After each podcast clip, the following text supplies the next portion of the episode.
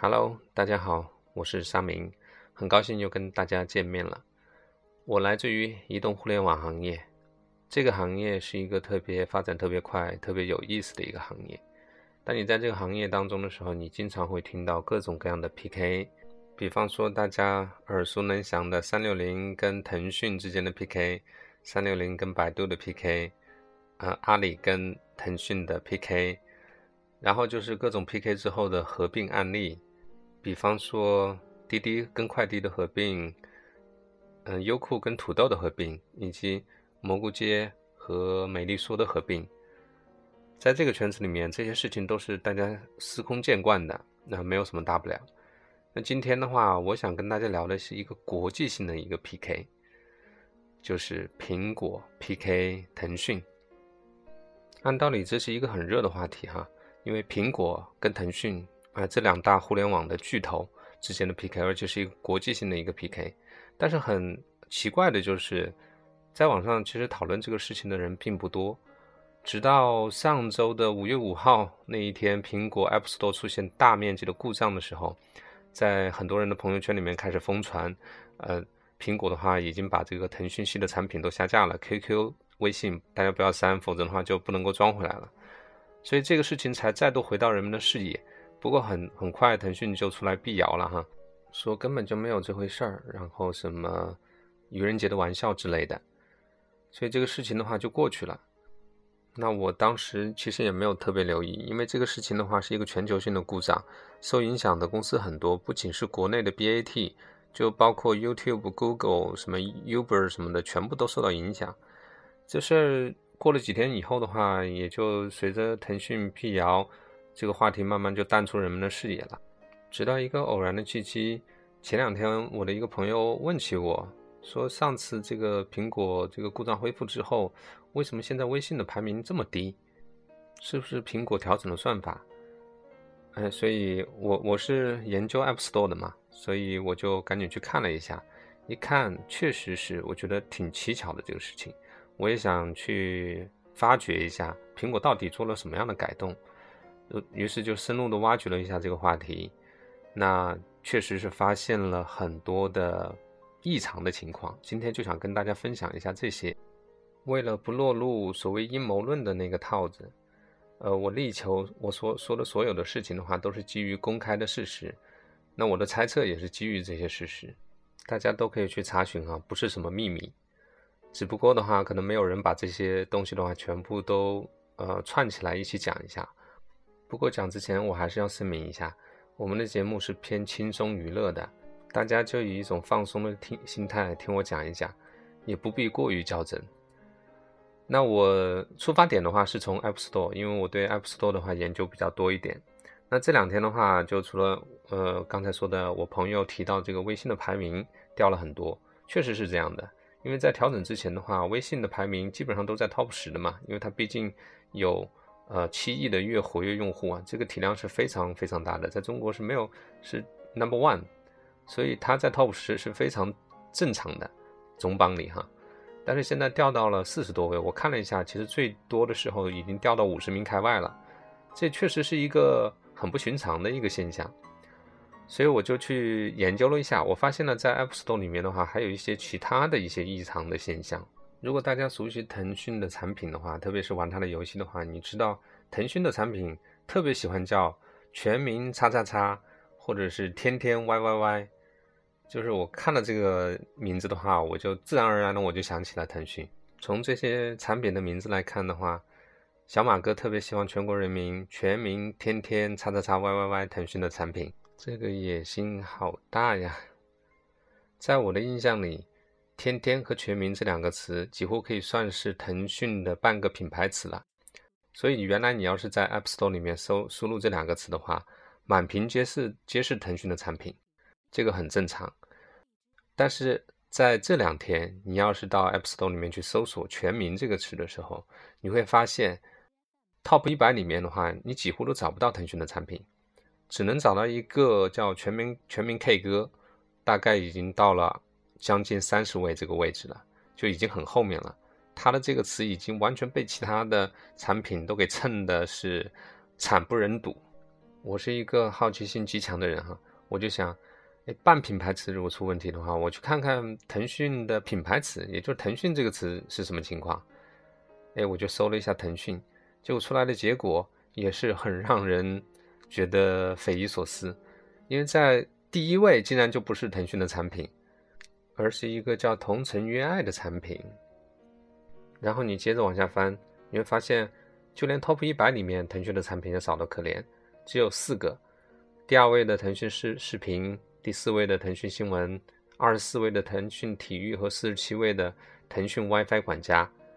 这个现象其实是非常异常的哈，因为在圈子内的朋友们都知道，如果你的品牌词被别的产品给霸占的话，你是可以向苹果投诉的，苹果会很快的处理。何况是腾讯这样这这个级别的这个厂商呢？所以我就马上想到，哎，这个是不是苹果的算法又出问题了？那 BAT 其他两家的情况是什么？我就去查了一下阿里和百度，结果发现并不是这样。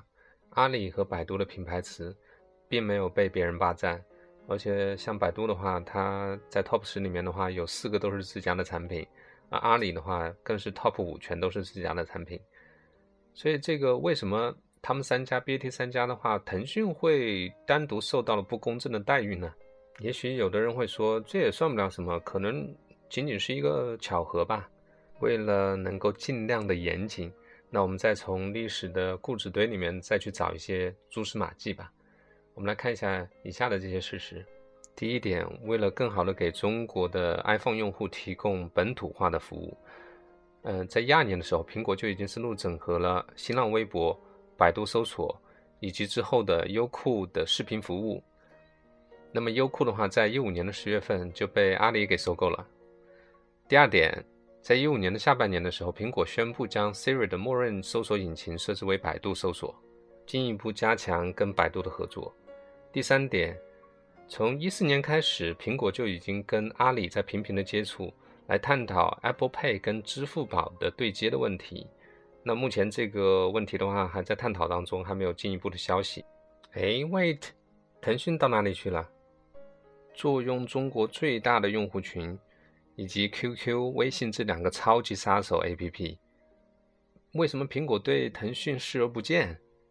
这个大家不觉得奇怪吗？看来冰冻三尺非一日之寒呐！苹果和腾讯之间的暗战的话，应该由来已久。这个其实也让我联想到在 App Store 里面的两。两个最大的游戏开发者，一个是网易游戏，一个是腾讯游戏。这两者之间的 PK，为什么似乎网易总是能占到一些上风？也许我联想的有点过度了哈，大家自己有自己的看法。不过这些都是一些简单的事实了，大家都可以在网上搜得到，或者自己去查，可以查得到。我真正想探讨的问题是，为什么这两个巨头之间会有这么大的间隙？那么今天沙明就做几个大胆的猜测，如果有不妥当或者是不完整的地方，欢迎大家给我留言，嗯，也多多包涵。我觉得第一个原因是，软件其实天生有颠覆硬件的潜在威力，特别像苹果这种硬件的厂商，其实天然惧怕那种具有完整生态和强大社交网络的软件公司。所以，早在一一年 iOS 五出来的时候，苹果就面临一个选择，它要整合一个社交网络，是 Twitter 呢还是 Facebook？虽然当时 Facebook 的体量比 Twitter 要大很多，但是最终苹果选择了 Twitter，而没有选择 Facebook。为什么呢？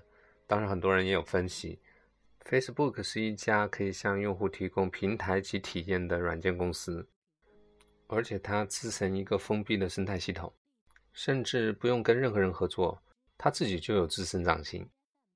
何况像 Facebook 这样的公司，还有很强的扩张意识，对他来讲，跨界不是什么难事情。他做一个手机，做一个硬件是分分钟的事儿。